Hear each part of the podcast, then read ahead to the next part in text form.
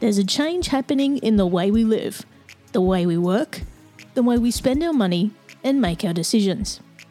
We are evolving to be more conscious in our actions in a way that serves the world and makes it a better place. Welcome to the Ethical Evolution. The Ethical Evolution podcast is brought to you by Ethical Change Agency. I'm Bindi, I'm the founder, and my mission is to help ethical entrepreneurs and holistic healers to find their voice through spiritual coaching and podcasting. I'm honoured to bring you the stories of those who create change through healing, kindness, innovation, purpose, and spirit. Understanding that to create collective change, we need to be the change. It all begins with us. Lyn Christian is an ICF certified, master certified coach and author with over 25 years' experience working with corporate and personal clients. Lyn was the Director of Innovation at Franklin Covey, an ambassador for the World Association for Business Coaches. Today, Lyn is a trusted advisor to various companies and has been a featured keynote speaker on stages such as TEDx. In this episode, we chat about Lyn's best selling book, Soul Salt Your Personal Field Guide to Confidence, Purpose, and Fulfillment. How habits set you up for success, and how investing in a coach will take you to the next level. Welcome, Lynn, to the Ethical Evolution. Thank you. I really appreciate the invitation. Now, I'm kind of excited uh, to be with you today. You're joining us all the way from uh, Utah in the States. Uh, for those people who've been living under a rock and don't know who you are, can you please go ahead and tell us? Yes, I'm a master certified coach through the International Coach Federation. I'm a TED Talk, TEDx speaker. I'm a competitive athlete in fencing. I'm a parent, a grandparent a, a partner. I am uh, a business owner, an entrepreneur, and uh, someone who's really interested in progressive thought. Mm.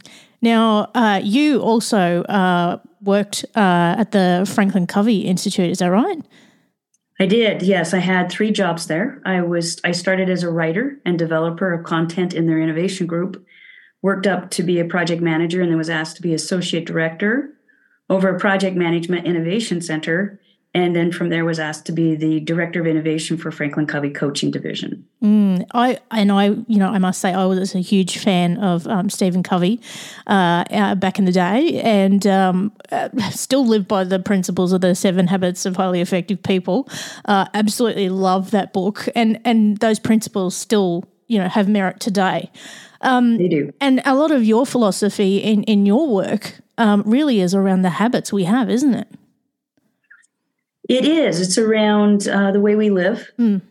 philosophies that we use to guide our lives, the beliefs, the values, those sorts of things. So when I worked at Franklin Covey, there was a lot of synergy. Mm. Mm.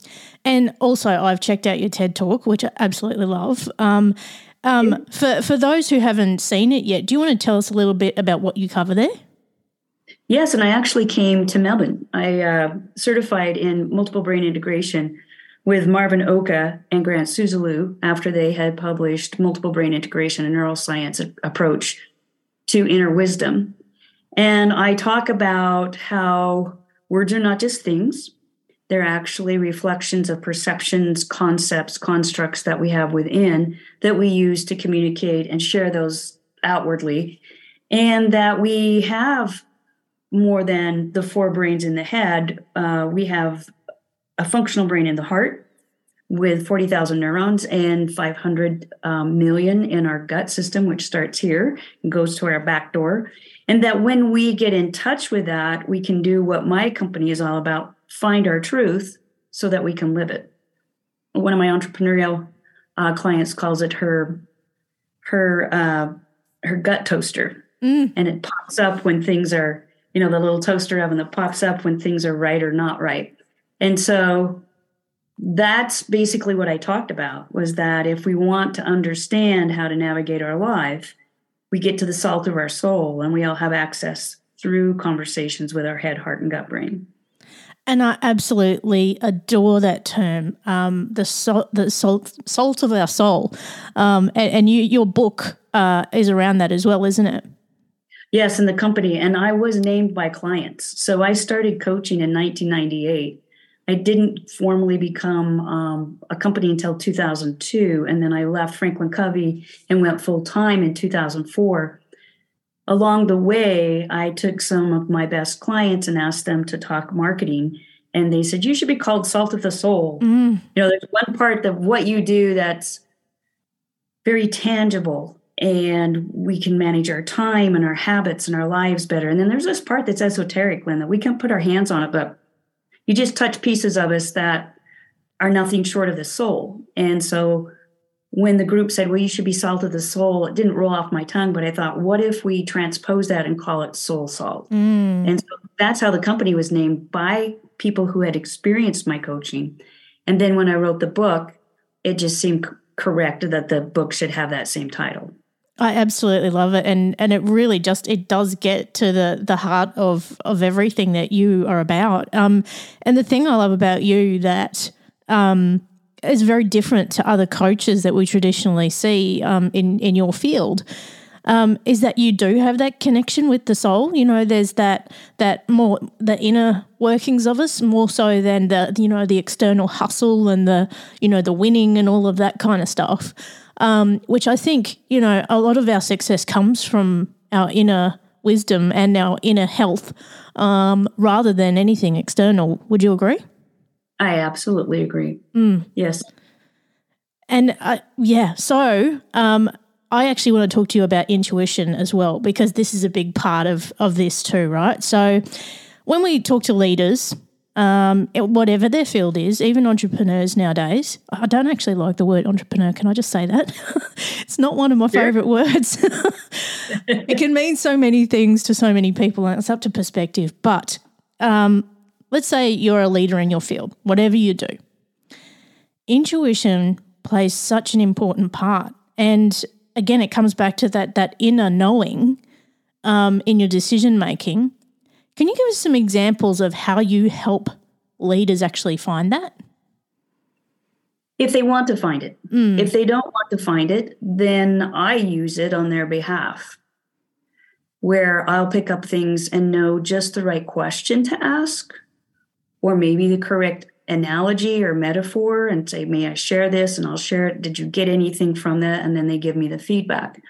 So sometimes I can work with someone and I use their ability to listen to the heart and the head and the gut, and we'll go through a formal uh, series of questions that activate the heart brain and the gut brain and the head brain. And I'll have them track where their answers are coming from so that they can see their head's online, the prefrontal cortex is firing, it's talking to the neurons in the heart. We're getting verification from the gut. And they go back and forth and they can feel their answers as much as hear them. And so the somatic experience of, and that visceral experience of hearing what their truth is makes quite a profound shift in how they can now function with more confidence and decisiveness. So they don't necessarily even have to believe in it for me to be able to activate it in them so they can use it because it's present in all of us. Mm. And uh, if they have a hard time talking in those terms, that's fine. We don't have to go with those terms. We don't have to disrupt the the ecosystem within them to have them access their inner wisdom.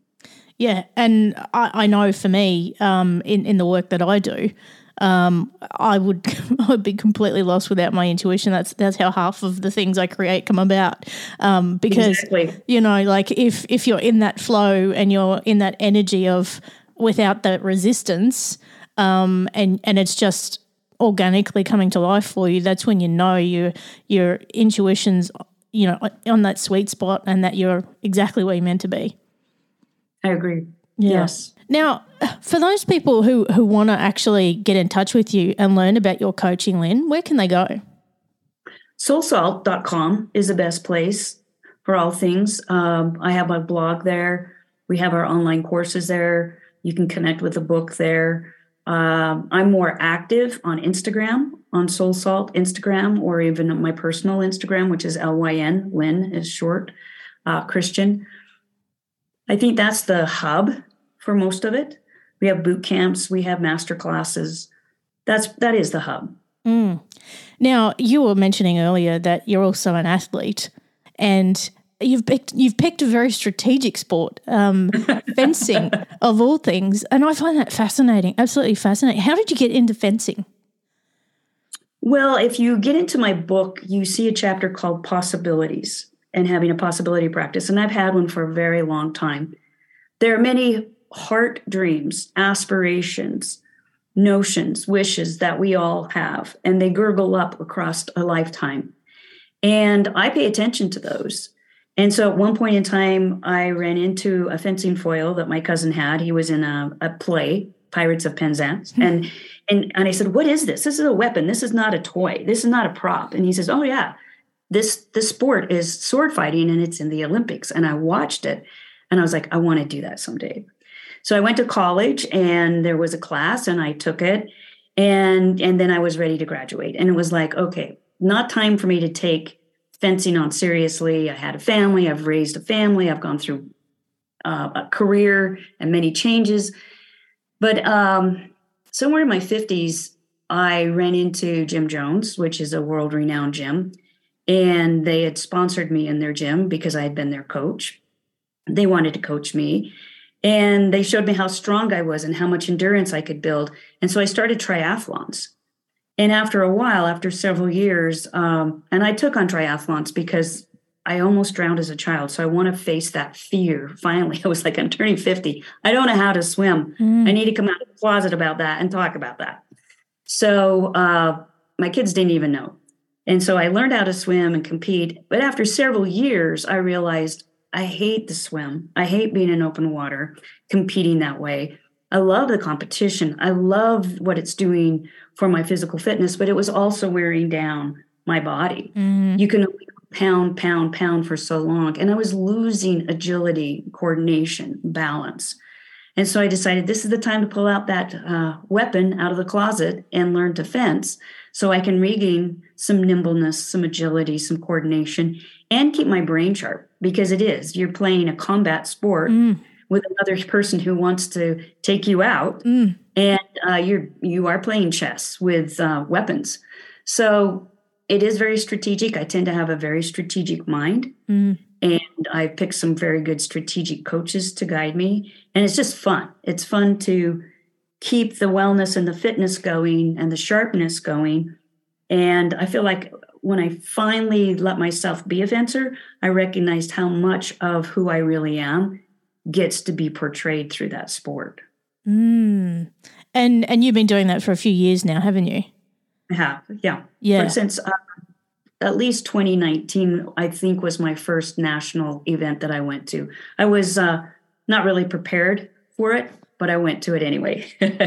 I was a, such a novice. Oh well, we've got to start somewhere, don't we? Um, yes. And, and, what's your goal? Do you do you actually want to get to an Olympic level with this, or where, where you want yeah, to go? I want to get to a mastery level. So it takes about ten years. The learning curve is pretty steep in a fencing in in that particular sport. There's so much technique and nuance, and um, and so my goal I've I've gotten close. I've reached tenth in my age group uh, of the nation at one point. I'm fifteenth, forty to seventy now as of last weekend. I went to another national event.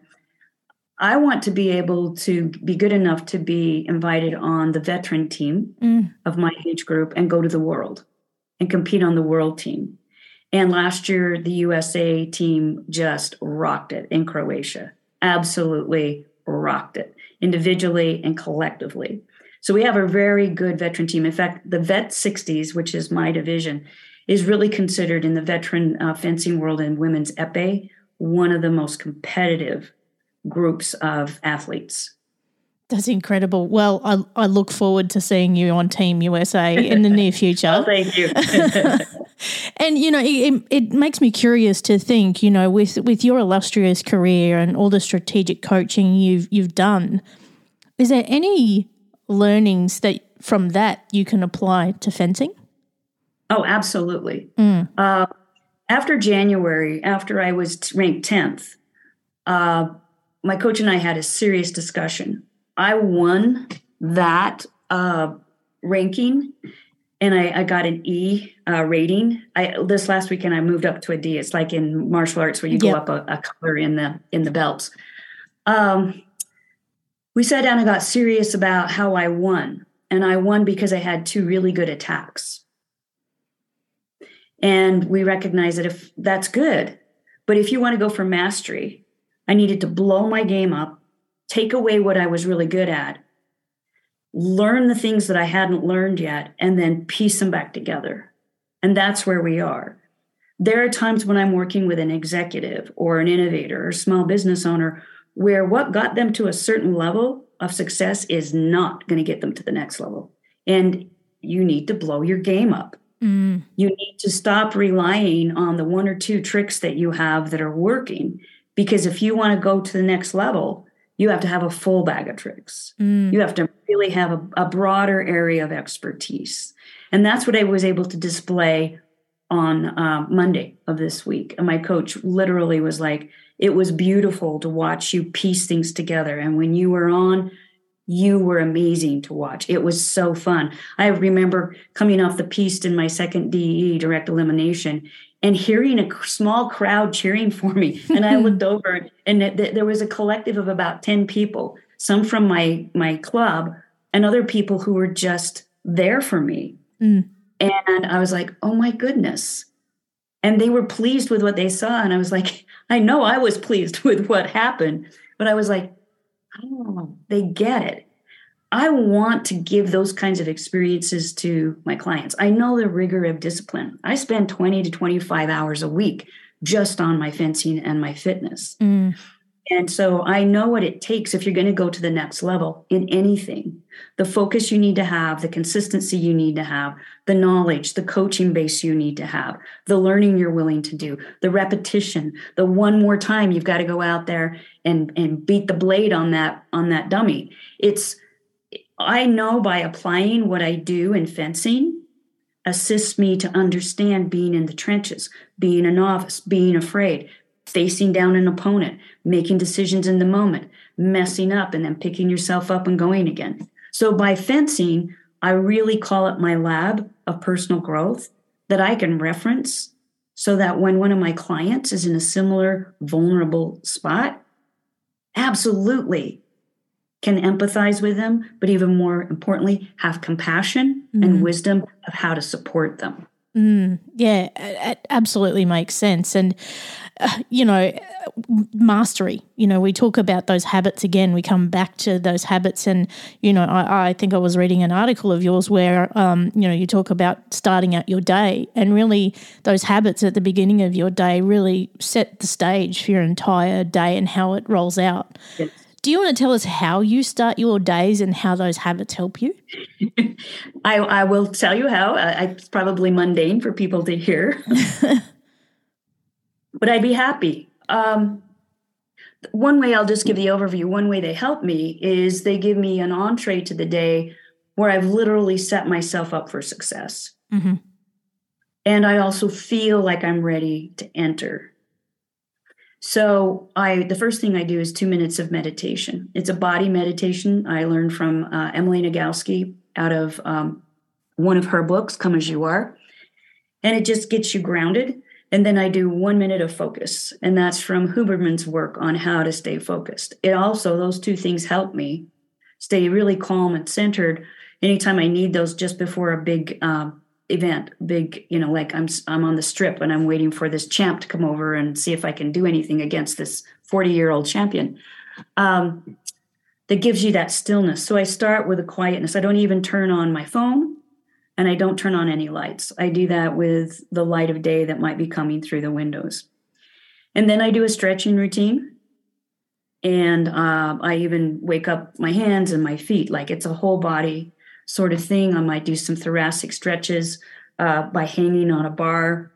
And then um, I go downstairs and I get the dogs out, and we I get a lot of first light in my eyes mm-hmm. for sleep purposes. Um, and then my partner and I do. Uh, we have tuning forks, and we do an electric. we use the tuning forks to wake up our bodies. Um, there's a whole thing about sound and vibration. And then it's uh, feeding the dogs, getting them out one more walk. And then I do 30 minutes of footwork for fencing and blade work, shower, get ready, get some breakfast, and go to work. All of that happens, you know, between the time I wake up and the time that work starts. And then there's an after work routine and there's a winding down for a bed routine. So I have everything written up. I have a trainer that's written a program for me. I follow the whole 30 food program Monday through Friday. Uh, I embellish it a little bit on weekends if I want some ice cream or a cookie or something, or I might have a beer. Um, but that's really a lot of routine, a lot of ritual, a lot of uh, repetition, and a lot of mindfulness that just sustains and supports me to be quiet and still so I can hear my inner wisdom and be prepared to listen astutely and be to, attuned in to my clients. Mm. And you know, I was um, I was speaking with a, uh, a fitness coach uh, recently from uh, Florida, and uh, they were talking about getting up incredibly early every morning, um, and and you know, not not sleeping in. Uh, and I think he gets up at like 3 a.m. or something silly. Um, but, you know, there's people like Mark Wahlberg who get up at 4 a.m. He's got the 4 a.m. club. Do you have any philosophies about getting up early and, and getting into the day early um, and, and going with those circadian rhythms? Well, I think that's the key, isn't it? Bindi, yeah. is finding your circadian rhythms. The one thing I get cautious about, and I'm not saying that these people are not also prescribing to this, we need our sleep. We do. Eight, seven, you know, seven hours, eight hours, nine hours. I raised three children and often on my own. Mm. Single parent, and I know what it's like to to go to bed at ten thirty, get up at five, five thirty, to get everything done, to take care of three children, yourself, and a job mm. and a home now that I'm in a position, I wake up at 6, 6 15, 6 30, and then I let myself wake myself up on Sundays. I, Saturday, I have an early morning, relatively early morning uh, open fencing that I attend. So, the one thing that a lot of us need to be aware of is what our sleep requirements are mm. and fulfilling those. Because without sleep, it's just like being drunk or drugged and we are not able to be at our prime or our peak performance when we're tired. Yeah, and that does so much to our brain, doesn't it? You know, um, and our decision making and our coordination, and, and like you say, it's it's like being drunk. Um, so sleep is important. It's also part of that self care, and if you can get into that rhythm of finding your own circadian rhythm, and I know you mentioned earlier about getting out in the sun and and you know first thing in the morning, that can do so much for your sleep too, can't it? Yes, it can. So, um, anybody that wants to follow this, you can look at Andrew Huberman out of Stanford in California. He has a great podcast called the Huberman Lab. And if you look at about sleep and focus and those kinds of things, there's just nothing that can beat getting up in the morning and getting that first light from the the daylight, the sun, the even before the sun comes up. And mm-hmm. then the other thing that I do is go out with the dogs once or twice at night as the evening is coming on and the lower level light, or even if the sun's beyond beyond the horizon and you just have the sun glow, that tells your body back to the hunter gatherer times. Yes, now it's time to sleep. We'll get up in the morning again, and when that light hits us and you get that into your ocular uh, system, you know it's go time but it's really hard to sleep if you're messing with uh, mm. screens. You have screens in front of you, and it's the last thing you see or the first thing that you see. Yeah, I mean, you can tell it. You, you you go without looking at a screen for the first 45 minutes of your day, and as soon as the screen goes on, your brain changes gears. Yeah. Yep. Totally. And I, you know, I work in digital and so I'm constantly in front of a screen. And right. on weekends, I try to at least find a good chunk of time where I'm away from a computer, away from a screen of some kind. Um, and it makes a world of difference. It really does. Yeah, you're right. Yeah. Now, one of the things um, that, you know, as I'm also a coach, um, but I'm, I'm more of a spiritual coach, um, people find they don't think they need to invest in a coach, which, you know, you know, budgets are tight nowadays. I get it. But I was recently talking to someone who um, is a recovered um, addict, and they've actually employed a coach to help them be a coach. And their approach has just been incredible. Um, and I think one of the things we forget is that we can't do everything by ourselves. Like you were saying before, it's it's having that toolkit for mastery. So, you know, you've got to max things out beyond what you know, and you can't do that on your own. Can you tell us why you think coaching for for people who want to take it to the next level is so important? Yeah. There and it's it's neuroscience that's proven this. Um, I'll come from two different angles. Uh, the first one I'll put a pin in our brain, the mammal brain that we have, is so big. This the other mammal that comes close to it is the the bottlenose dolphin. But we have like 50 times more power in our brain and more space for functionality. So we'll put a pin in that and come back to that. The the second reason that coaching works is neuroscience has now proven that there are neurons in our head, heart, and gut brains that will not fire and wire together and give us new connections for new possibilities and new potential without somebody on the outside facilitating our conversations with ourselves. So if you go on your own, you'll go so far. Yeah. You can self teach so far. If you want the edge, you've got to have a coach or somebody who's a good facilitator or mentor or guide on the outside that's not giving you all the answers, but teaching you to think beyond your frame of reference and to nudge you and to inspire you and to get those neurons simply to fire so you have those new networks for new possibilities. I know this. I've had to learn fencing, and there are some moves that are so technical and when to do them that I'm going to fail more than I'm going to succeed but having a coach who can help me give me this word and then this move and then this nuance and then turn it this way and then another coach who sees it from another direction eventually i can hone it in. Without that outside feedback i would be 10 times longer. So there's that. And i'll go back to the first one. We found out that our brains are so big and they've evolved to this not because we can be great thinkers but so that we can be great connectors. Mm. And sometimes we need somebody else believing us in us, seeing our capacity and mirroring it back. Sometimes we don't know what's possible for us until we see someone encouraging us and we do it. And then through their feedback, they can mirror to us what that looked like, or we can see it.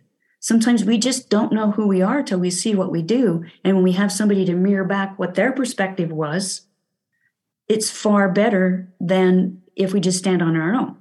Had I not had my coach tell me how spectacular it looked to see me getting 15th against 40 year olds, I wouldn't have seen through his eyes that th- there were some of my touches that were so precise they felt textbook. Even one of my peers said, I hope you go back and watch that video. It was beautiful. Well, I can feel it on the piste, on the strip, but I don't know how good beautiful is until I get some uh, some outside feedback that says, yeah, it's as good as it felt. And if you have a coach who's well versed in whatever it is you're trying to get to, they know how to get you there. They can give you that feedback and you can build your trust in yourself and your skills so much faster. You know, I think some of my clients would get to the same conclusions that they're getting to, but it might take them 18 months longer. Mm-hmm. And some of them don't have six to 18 months to wait. Yeah, I, I completely agree. And, you know, I think having that feedback um, from someone who has already let, reached that level of mastery um, right. really gives us that motivation to continue to grow and stretch and, and go further. I agree. Yeah. Yeah. Um, now, you also mentioned just before, um, as part of your routines, uh, you use tuning forks and, and vibration and sound. Um, I actually spent two years uh, going through sound healing, um, which absolutely transformed my life. Um, how did how did you find um, tuning forks to to change your daily habits? Yes. So uh, my my partner is a physical therapist, and um, she's always looking for new healing modalities. And she found Eileen McKusick. Uh, we actually we ran into somebody. We we did a joint trip to um, Ireland. Mm-hmm. And, and there was a local guide there uh, that took us through the Burren. And she was offering those. So we we purchased one of those tuning fork session for each of us while we were there. It was magical. And then Susan and I went to Vermont and Susan got trained on it. And one of the things we started to notice is how much our body is like a battery. Mm. There's so much electrical current. And so it tunes tunes us in to a frequency every morning. It's like a meditation. We put on music, we go for five minutes, we do it in the same room within the, you know, within five feet of one another. And there is an aliveness and a vibrancy that it brings in that I I really do um, have a strong I, I can verify it works. Mm. Yeah. Absolutely, and and also uh, my healer was trained by Eileen as well. So, um, Yes. gosh, what a small world it is. Right. now, uh, Lyn, I've got um, the last big question for you. What's the change you'd like to see in the world, and how can we bring it to life? The change I would love to see is I would love to see the women of the world rise up in their power with dignity and grace and compassion and wisdom and strength.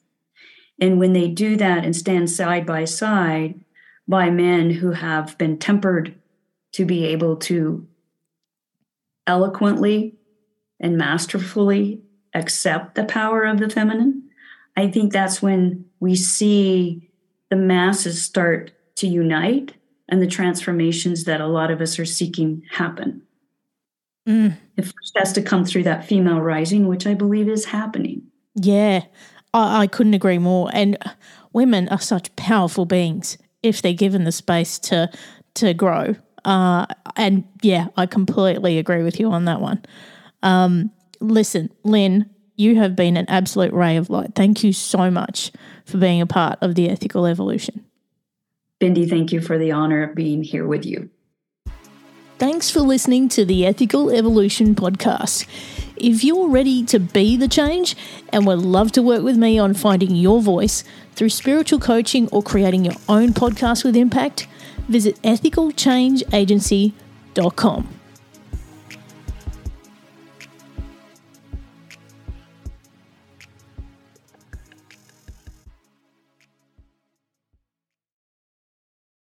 Welcome to Ringside with Ray and Prince. My name is Ray Leonard Jr. Oh, is that the set? No, that's just my dad. My name is Prince Daniels Jr. Daniels again with a big home touchdown. On this show, we come to humanize Athletes, entertainers, business executives, we're going to see what makes them tick. Tuesdays, 10 a.m. Pacific time on Spotify, Apple, Amazon, and wherever you get your podcasts. We'll see you there. Peace and power. Electric acid. Electric acid. Welcome to the Candle Power Hour. Come with us backstage behind the scenes of show business spanning over four decades and bringing you the experiences that can only be told by the people who were there. Our guests are from the A list, the F list, and everyone in between. Get set for some of the most insane, hilarious, and inspiring stories you will ever hear. I'm Mercury, And I'm Diego. your host for the, Candle Candle, Power, Power Hour. Hour.